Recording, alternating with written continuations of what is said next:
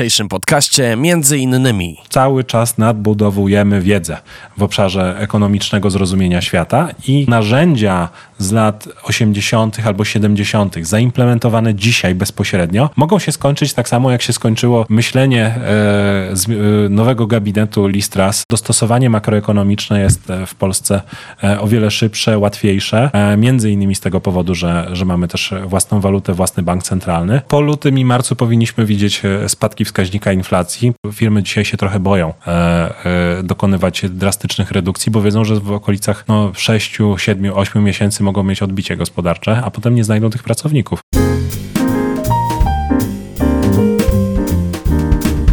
A dzisiaj naszym gościem Piotr Arak, e, dyrektor i prezes Polskiego Instytutu Ekonomicznego. Dzień dobry.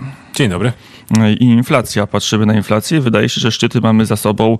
E, Ameryka, stary kontynent, wszędzie odczyty inf- inflacyjne są niższe. Szczyt horroru jest za nami. Wszyscy bardzo by chcieli, żebyśmy e, mieli za sobą szczyt e, inflacji, natomiast e, administracyjne, czyli częściowa redukcja podatków bezpośrednich, e, pośrednich, przepraszam, i niektórych akcyz na nośniki energetyczne, na paliwa weszła w życie w lutym i w styczniu tego roku, czyli 2022. A, mm, no i w momencie, w którym część z nich będzie schodzić albo po prostu porównując rok do roku, będzie widoczna nadal ta różnica e, w postaci większego wskaźnika marcu. Z czysto powodów statystycznych, bo będziemy porównywać się do tego momentu, w którym ta redukcja inflacji była dosyć e, wysoka, sięgająca prawie dwóch punktów procentowych e, na początku lutego. No i z tego powodu ten szczyt inflacji e, jest w tym e, lutym i marcu i będzie wynosił w granicach 20% i czy to będzie trochę mniej, czy trochę więcej, e, w tym momencie trudno powiedzieć, natomiast no to będzie ten, ten rekordowy odczyt inflacyjny, o ile nic się nie zmieni w ciągu najbliższych półtora miesiąca. Duże, duży znak zapytania dotyczący sytuacji militarnej na terenie Ukrainy i ewentualnej ofensywy ukraińskiej, czy też ofensywy rosyjskiej, jakie ona będzie niosła konsekwencje dla ruchu, ruchu e, uchodźczego do Polski. To jest ten duży znak zapytania, którego w naszej rozmowie nie rozwiążemy i nie rozwikłamy, no ale strukturalnie, czy już widzimy, że w gospodarce nie tylko polskiej, szerzej europejskiej, szerzej zachodniej pewne sprężyny inflacyjne odpuściły, że ta spirala przestała się nakręcać? E, Sygnały z Niemiec, e, euro, euro, e, eurozony, a także z Polski, jeżeli chodzi o ceny e, i zmianę wartości cen e, w stosunku producencką, pokazują, że dochodzimy do takiego poziomu plateau, czyli że e, gdzieś e, osiągamy ten pułap maksymalny, no i w kolejnych miesiącach może być tak, że będziemy obserwować e, spadki dynamiki. To nie oznacza, że będą spadać ceny, tylko że one będą rosły wolniej w stosunku do tego, co było w przeszłości. Więc jak często słyszymy właśnie w mediach o tym, ja dzisiaj nawet w radio słyszałem, że ceny będą spadać w przyszłym roku, raczej nie jest to prawdopodobne.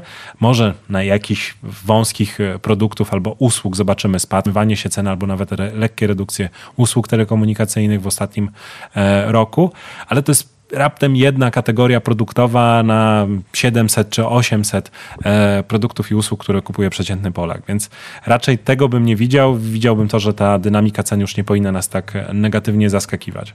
Zanim wrócimy na nasze polskie podwórko, trochę tego szerszego spojrzenia na zachód. Co było głównym faktorem inflacyjnym? To jest prostabilizacja ceny gazu, ceny ropy i mamy inflację, czy to było gdzieś głębiej zaszyte w naszej gospodarce? Gdyby tak było, no to większość gospodarek e, odczuwałaby tą, e, te kwestie inflacyjne różnie. Między innymi Stany Zjednoczone, które nie odczuły w takim stopniu zmian cen energetycznych nośników, których one nie importują z, z Rosji. I też na przykład ceny gazu w Stanach Zjednoczonych utrzymywały się na znacznie niższym poziomie niż, niż w Europie, która jest bezpośrednio zależna, czy była zależna od Rosji do tego momentu. Historia jest bardzo skomplikowana i pewnie wiele osób, w zależności od tego, jaką szkołę e, ekonomii reprezentuje, będzie ją opowiadać w różny sposób. Natomiast wszystko zaczęło się e, od e, jednak inflacji, która była w okresie relatywnie e, wysokim poziomie w części gospodar gospodarek rozwijających się.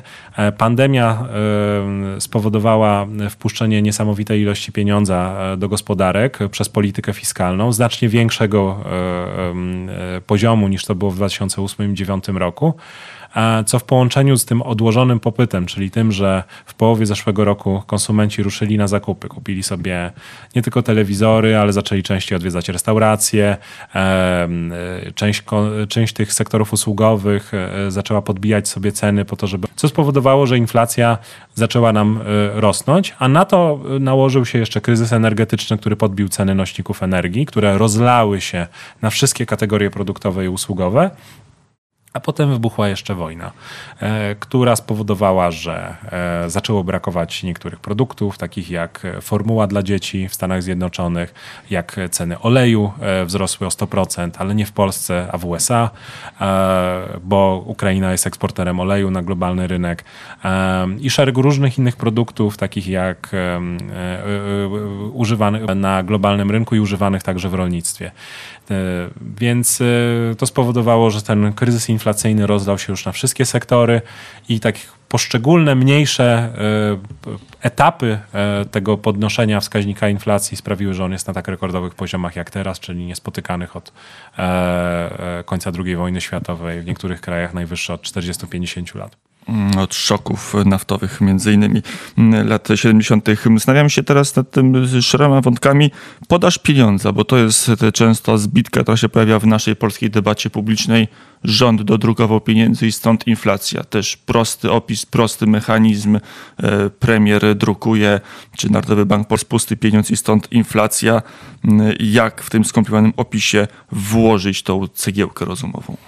E, to rozumienie jest e, rozumieniem klasycznym, to znaczy e, inflacja wzięła się z tego, że zwiększano właśnie podaż pieniądza na rynkach. I tak w momencie, w którym mieliśmy, nie wiem, XVI-XVII wieczne gospodarki, w momencie, w którym władcy chcieli mieć więcej pieniędzy albo mieli większe zasoby złota, jak chociażby odkryte nie wiem, w, w kopalniach Ameryki Południowej e, złoża, dawało to, że mieliśmy inflację i było więcej pieniądza dostępnego na rynku, albo był gorszy pieniądz, o którym pisał nawet Mikołaj Kopernik e, w czasach zarządzania Prusami przez Hohenzollernów. I to powodowało, że mieliśmy wzrost e, cen poszczególnych produktów i to była konsekwencja tego, że zwiększano podaż pieniądza. Te gospodarki globalne, które mamy dzisiaj, które są o wiele więcej, bardziej ze sobą połączone, e, zależne od e, znacznie większej ilości czynników niż tylko i wyłącznie kwestia podaży pieniądza, nie, aż, nie stuprocentowy sposób tak reagują e, klasycznie. To znaczy, mogliśmy mieć ogromny zastrzyk finansowy w okresie 2008-2009 roku, albo prowadzenie polityki ekspansywnej przerodziło się w, e, w inflację a przez lata ze względu na wiele czynników, technologię, e, produktywność gospodarki.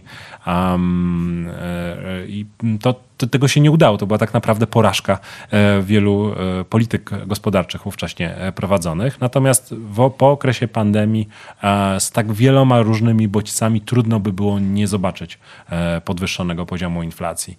Z wielu tych powodów, czyli zarówno ekspansji fiskalnej, zarówno z tego emisji obligacji, które często były kupowane przez banki centralne oraz e, banki rozwoju e, na świecie e, i potem bezpośrednie jakby wpompowanie pieniędzy do gospodarstw domowych, co, co także jest obwiniane za podwyższenie wskaźnika inflacji w Stanach Zjednoczonych. Mm, ale z drugiej strony proste pytanie, jeżeli Polska w ramach tarczy wspierających przedsiębiorców i pracowników w czasie pandemii słowiowo ale 200 miliardów złotych, to Polska byłaby inflacyjną zieloną wyspą, to tak by zadziałało? Mniejsza podaż pieniądza i, i nagle wszystko byłoby lepiej?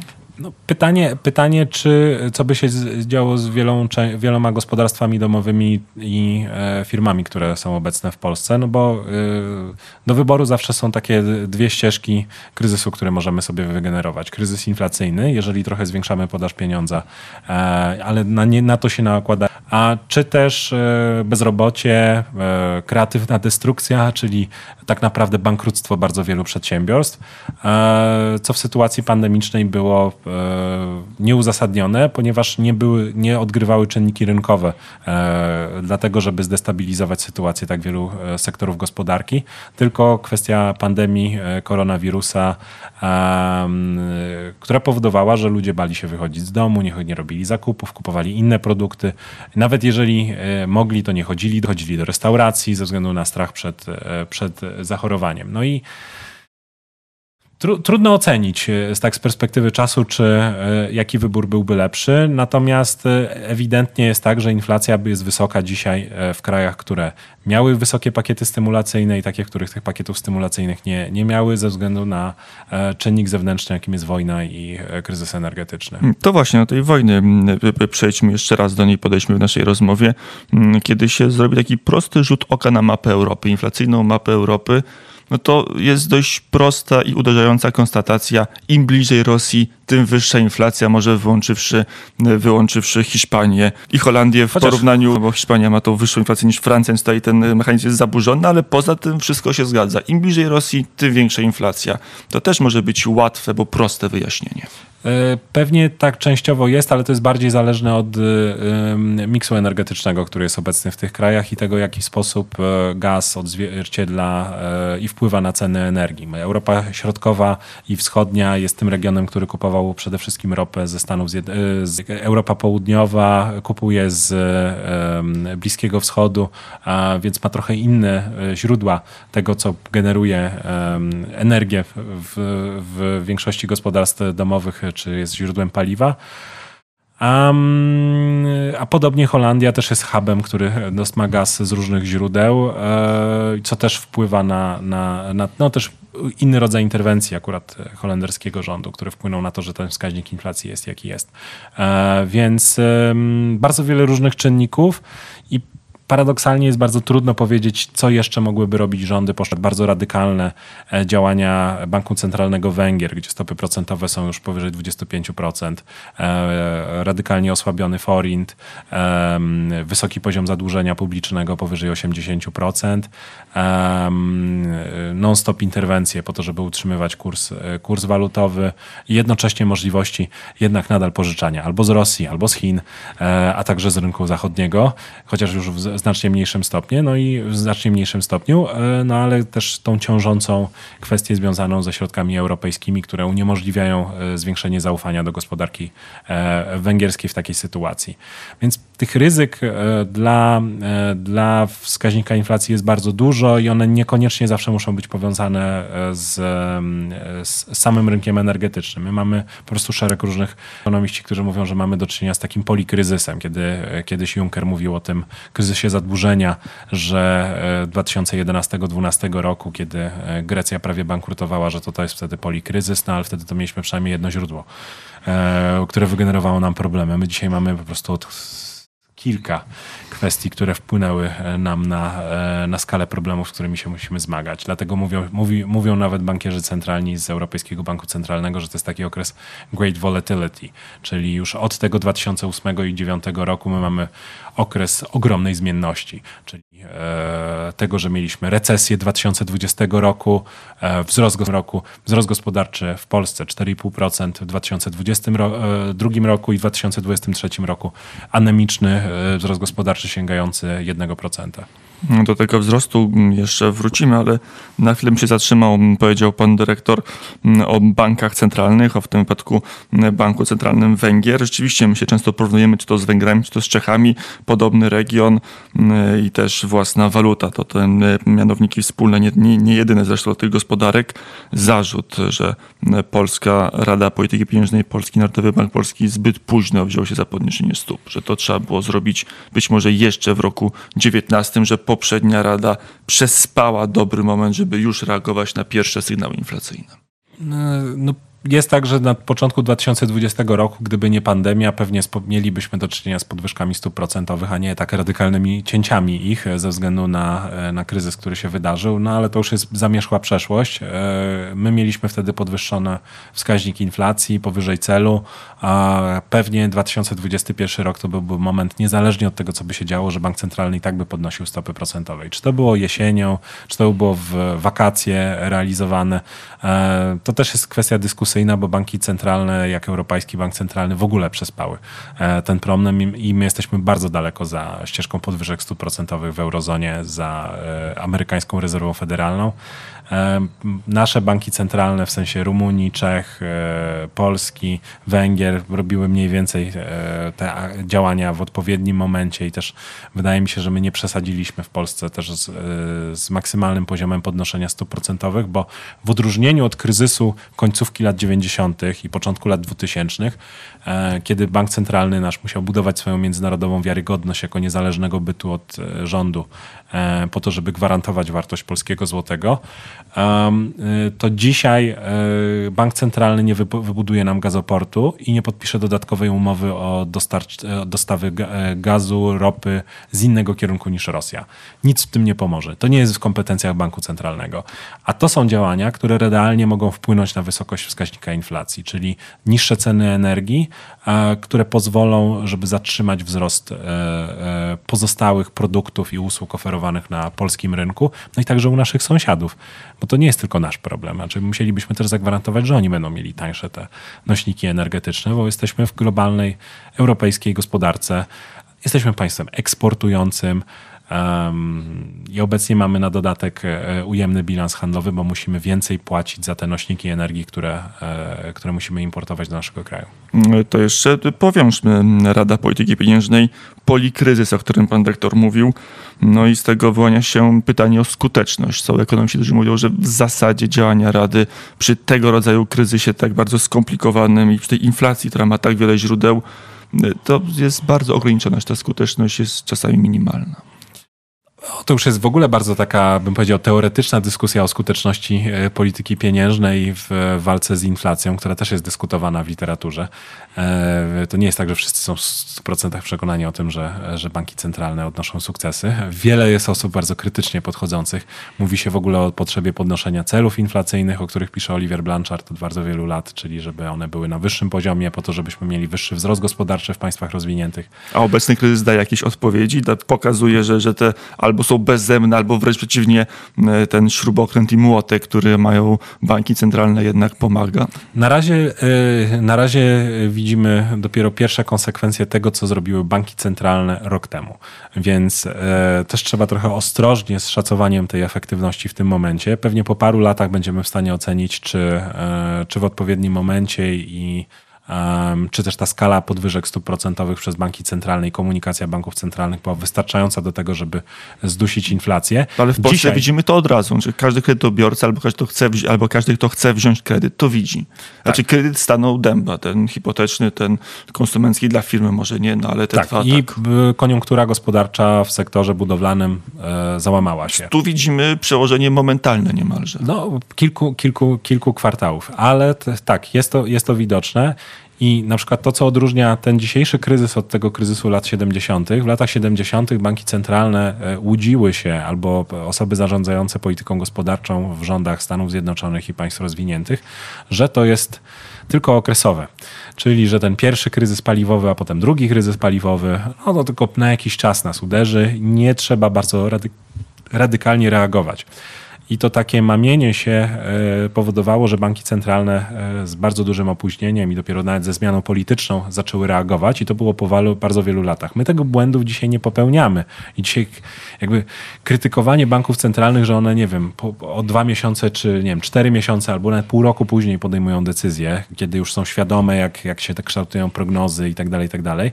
Przy To tym aparacie publicystyka i polityka, nie ekonomia. a w, w, w latach 70. to były całe lata, które trzeba było czekać na, na tego typu decyzje. Więc też jesteśmy o wiele mądrzejsi, bym powiedział, e, dzisiaj e, w sytuacji właśnie tak, e, tak kryzysowej, żeby dosyć szybko reagować w różny sposób, no bo równie dobrze można by było e, pójść taką ścieżką, że trzeba dostarczyć więcej pieniędzy do gospodarki i uwierzyć w tą e, nowoczesną teorię monetarną i że pieniądze są w stanie rozwiązać wszelkie problemy, także problemy inflacyjne, no i mielibyśmy wtedy ścieżkę łatwą do dojścia do, do inflacji takiej jak w Argentynie albo w Turcji. Mm, To jeszcze mm, pytanie teoretyczne, skoro już trochę zaczęliśmy o teorii rozmawiać, teorii ekonomii.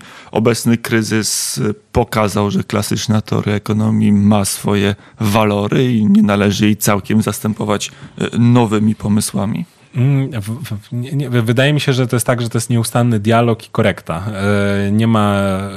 e, Ekonomia jest jednak nauką społeczną i e, nie, nie bez znaczenia jest to, że przyznawane są nagrody Nobla w kolejnych nowych dziedzinach bardziej społecznych i bardziej związanych z psychologicznym zrozumieniem konsumenta, a, nie tylko racjonalnymi modelami, które kiedyś były obecne w, głównie w, w debacie.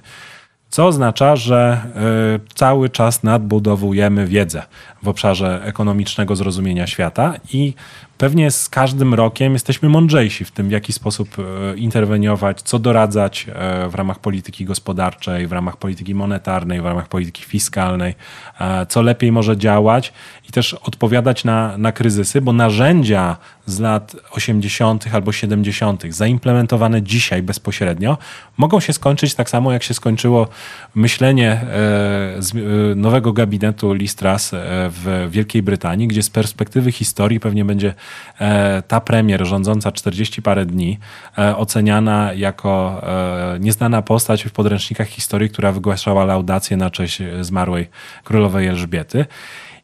I tyle, bo ona proponowała k- obniżenie podatków w sytuacji y, zwiększającego się deficytu, e, co z perspektywy rynków było oceniane negatywnie. Wydawałoby się, że takie świetne prorynkowe rozwiązanie, ale no jednak e, sektorowi finansowemu zależy też, żeby państwu było wypłacalne, a nie tylko, żeby podatki były niskie. Więc e, to też o tym trzeba pamiętać. I to nie jest tak, że każde rozwiązanie z przeszłości ma zastosowanie w każdej, e, w każdej sytuacji, a jest wielu takich, takich osób, które mówi, że niezależnie od tego, co się dzieje, że mamy recesję, albo mamy zbyt wysoki wzrost gospodarczy, albo mamy inflację, to trzeba te same narzędzia stosować. To nie jest tak. Trzeba dostosowywać. Są momenty, w których powinno się obniżać podatki, są momenty, w których trzeba zwiększyć wydatki publiczne i to nas uczy e, te skumulowane doświadczenie wielu prac badawczych i ekonomicznych. Mm, Może faktycznie w praktyce ekonomicznej nie ma ortodoksji, nie ma obiediencji, trzeba zawsze patrzeć na sytuację bieżącą. Jeden temat, którego nie poruszyliśmy, a który może jest ciekawy, kwestia waluty. No, Gdyby Polska była w strefie euro, kłopot z inflacją byłby niższy. Są o wiele takie większy. tezy. O wiele większy, bo nie mielibyśmy możliwości właśnie tego podnoszenia stóp procentowych w przeszłości. Przy tak dużej gospodarce, która jest em, eksporterem i pewnie zakładając, że jeszcze członkostwo w euro by zwiększyło naszą ekspozycję na, e, na eksport w, w strefie euro, co jest e, zaletą posiadania wspólnej waluty, e, produktów i usług, no to by sprawiło, żebyśmy mieli po prostu e, niesamowicie wyższą inflację, pewnie porównywalną z państwami bałtyckimi. Mielibyśmy tylko ograniczone możliwości działania, tak jak e, e, to wprowadzał e, polski rząd, czyli tylko redukcja części podatków, e, wprowadzenie jakichś świadczeń e, pomocowych, no ale to tyle. Jakby przy tak niskich, tak e, e, tak w niskich stopach procentowych jak w strefie euro, no mielibyśmy ogromny problem i na pewno byśmy e, z tą inflacją dłużej, e, e, dłużej byli e, w tej sytuacji. Więc ja akurat e, uważam, że w tego typu kryzysach na razie posiadanie własnego banku centralnego, który może reagować, jest lepsze dla, dla polskiej gospodarki, co nie oznacza, że w przyszłości, kiedy e, nasz poziom rozwoju gospodarczego e, będzie wystarczająco wysoki, a też jakby sytuacja strefy euro będzie wystarczająco stabilna, bo to też jest dodatkowy warunek, to, e, to że euro mogłoby nie być opłacalne dla, dla naszego kraju. Ale to na pewno nie jest ten etap. No, ale rozumiem, mieliśmy dwa duże kryzysy za naszej bytności w Unii Europejskiej.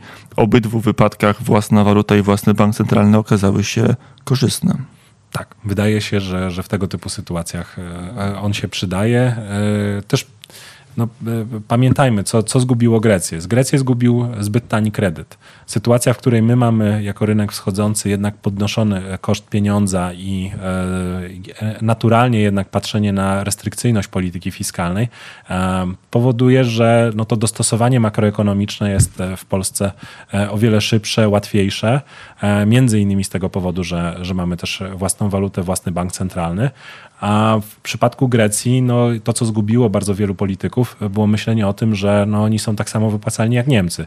Co rzeczywistość zweryfikowała po paru latach i no, tak nie do końca jest. E, I kreatywność e, tych rządów socjalistycznych, które były w, e, do 2008-2009 roku, zresztą też związanych z ostatnim kryzysem polityków wizerunkowym Parlamentu Europejskiego, bo to to samo ugrupowanie polityczne, czyli osób, które przyjmowały łapówki za, e, od niektórych rządów czy od niektórych e, krajów z regionu Bliskiego Wschodu, no to jest dokładnie to samo ugrupowanie polityczne. To, są, to jest tak, że no, Niektórzy wierzą e, w magię pieniędzy i tego, że, że wszystko się dzieje samo z siebie. Tak nie do końca jest i euro nie jest bronią atomową, która na przykład jest w stanie uratować Polskę przed, nie wiem, działaniem Rosji albo ich agresywną polityką. Jest w stanie nam pomóc na odpowiednim szczeblu rozwoju gospodarczego, ale tylko tyle. To już na koniec, tak jak trochę na początku, wybiegnijmy w przyszłość. Wiceminister finansów, pan minister Patkowski mówił, że czeka nas silny impuls dezinflacyjny od wiosny, od kwietnia przyszłego roku. Tak może być, że już od kwietnia, od maja będziemy oglądać znacznie niższe wskaźniki wzrostu inflacji. Po, po lutym i marcu powinniśmy widzieć e, spadki wskaźnika inflacji. Po pierwsze ze względu na bazę statystyczną, która jest po prostu wyższa. E, dwa, e, mm, recesja, która będzie w strefie euro, będzie wpływać dezinflacyjnie na, na nasz eksport. Już będzie też realna konsekwencja tego, co się dzieje w budowlance obecnie, czyli najprawdopodobniej redukcję zatrudnienia, lekki wzrost wskaźnika bezrobocia, który w przyszłym roku no, będzie wyższy po prostu. Natomiast no, nam się wydaje, że to jest jakieś w granicach 100 tysięcy osób, które które może się pojawić e, wśród bezrobotnych, czyli mniej więcej to samo, co, co w okresie pandemii, trochę niezauważalne e, e, bezrobocie które nie jest jakimś dużym problemem. No ale w kluczowym, w kluczowym sektorze. Tak, to nie są tak. usługi, tak. to jest budowlanka znacznie istotniejszy, tak przynajmniej wydaje dla gospodarki z sektoru. E, istotny, istotny. No już tu nie, nie, nie mówmy, który jest istotniejszy, bo w, nowoczesnych, e, w nowoczesnym, e, nowoczesnej gospodarce usługi, w zależności od wartości dodanej generowanej, też, też są bardzo ważne. Ale tak, znaczy to też jest, trzeba pamiętać, że to jest dramat tych osób, które, które, które mogą poszukiwać pracy na początku przyszłego roku albo w, w ciągu 2000 2023 roku, ale to jest to schładzanie rynku pracy, e, który jest bardzo rozgrzany i mamy ogromne niedobory pracowników co z perspektywy makroekonomicznej jest oczekiwane w, w, tej sytuacji. No i to będzie powodowało, że będziemy mieli właśnie do czynienia z jakimiś czynnikami dezinflacyjnymi, ale najważniejsze jest to otoczenie makro, czyli jeżeli ta recesja będzie zbyt płytka w państwach e, strefy euro, jeżeli w Chinach odbije się popyt i chińska gospodarka zacznie znowu się rozwijać. Pamiętajmy, że w tym roku Chiny się rozwijają wolniej niż Stany Zjednoczone. To, y, to może być taki czynnik proinflacyjny, no bo będziemy konkurować o te same zasoby energetyczne na globalnym rynku, co, co tak duża gospodarka. No i jeżeli właśnie też ta dezinflacja i, e, i spowolnienie gospodarcze w Stanach Zjednoczonych nie będzie wystarczająco niskie, czyli rezerwie federalnej nie, nie uda się wywołać wystarczająco wysokiego spadku e, PKB przez kilka kwartałów, no to też będziemy mieli czynnikami proinflacyjnymi e, do czynienia. Więc tu jest dużo ryzyk, które są poza granicami Polski, które mogą wpłynąć na to, co się wydarzy z cenami energii, a przez to z, tym, e, z tymi kosztami, za które my je będziemy kupować. A, a przez to kosztami wszystkich produktów, które kupujemy na polskim rynku. To, panie dyrektorze, pytanie bonus nie da się wyjść z inflacji bez czynników dezinflacyjnych w gospodarce, czyli bez e, spowolnienia, bez wzrostu bezrobocia nie da się bez spowolnienia gospodarczego. My będziemy mieli bardzo minimalny wzrost, wzrost bezrobocia, przynajmniej teraz tak, tak na to wygląda. Też deklaracje przedsiębiorców dotyczące redukcji zatrudnienia pokazują, że to jest raptem kilkanaście procent firm, które mówią, że będą dokonywały redukcji. Co jest praktycznie normalne w sytuacji, w której byśmy nie mieli do czynienia z takim spowolnieniem gospodarczym. Firmy dzisiaj się trochę boją e, e, dokonywać drastycznych redukcji, bo wiedzą, że w okolicach no 6, 7, 8 miesięcy mogą mieć odbicie gospodarcze, a potem nie znajdą tych pracowników nigdzie. E, Bo oni przejdą do innych sektorów. To, tego doświadczyły usługi e, w okresie pandemii, gdzie e, w żadnej linii lotniczej, co, z czym wszystkie osoby, które podróżowały w ciągu tego roku mogły się, mogły zauważyć, nie powrócił ten sam poziom zatrudnienia. E, Czyli jest mniej stewardess, mniej pracowników lotnisk, e, mniej pracowników e, sektorów tych usługowych, które były dotknięte pandemią. Oni poszli gdzie indziej. I przywrócić potem te osoby do tych sektorów gospodarki, które będą dokonywały redukcji, jest niezwykle trudno. No i z tego powodu to bezrobocie nie powinno być tak duże w przypadku naszego kraju i także naszych krajów ościennych w, w Europie, no bo jesteśmy trochę na innym etapie ro- rozwoju gospodarczego, rozwoju technologii, produktywności. No ale ryzyka oczywiście istnieją. E, Sytuacja, w której e, bank centralny by niepohamowanie podnosił stopy procentowe, e, co część osób też jakby szufluje, sufluje w, w debacie publicznej, też mogłoby doprowadzić do tego, że ta recesja byłaby bardziej dotkliwa, a jednocześnie także to bezrobocie byłoby, byłoby większe. Na razie szykuje się na jakiś scenariusz miękkiego lądowania, e, ale zobaczymy. Jakby zbyt miękkie lądowanie też może nam wydłużyć okres e, inflacji. Powiedział Piotr Arek, dyrektor Polskiego Instytutu Ekonomicznego. Dziękuję bardzo. Dziękuję bardzo.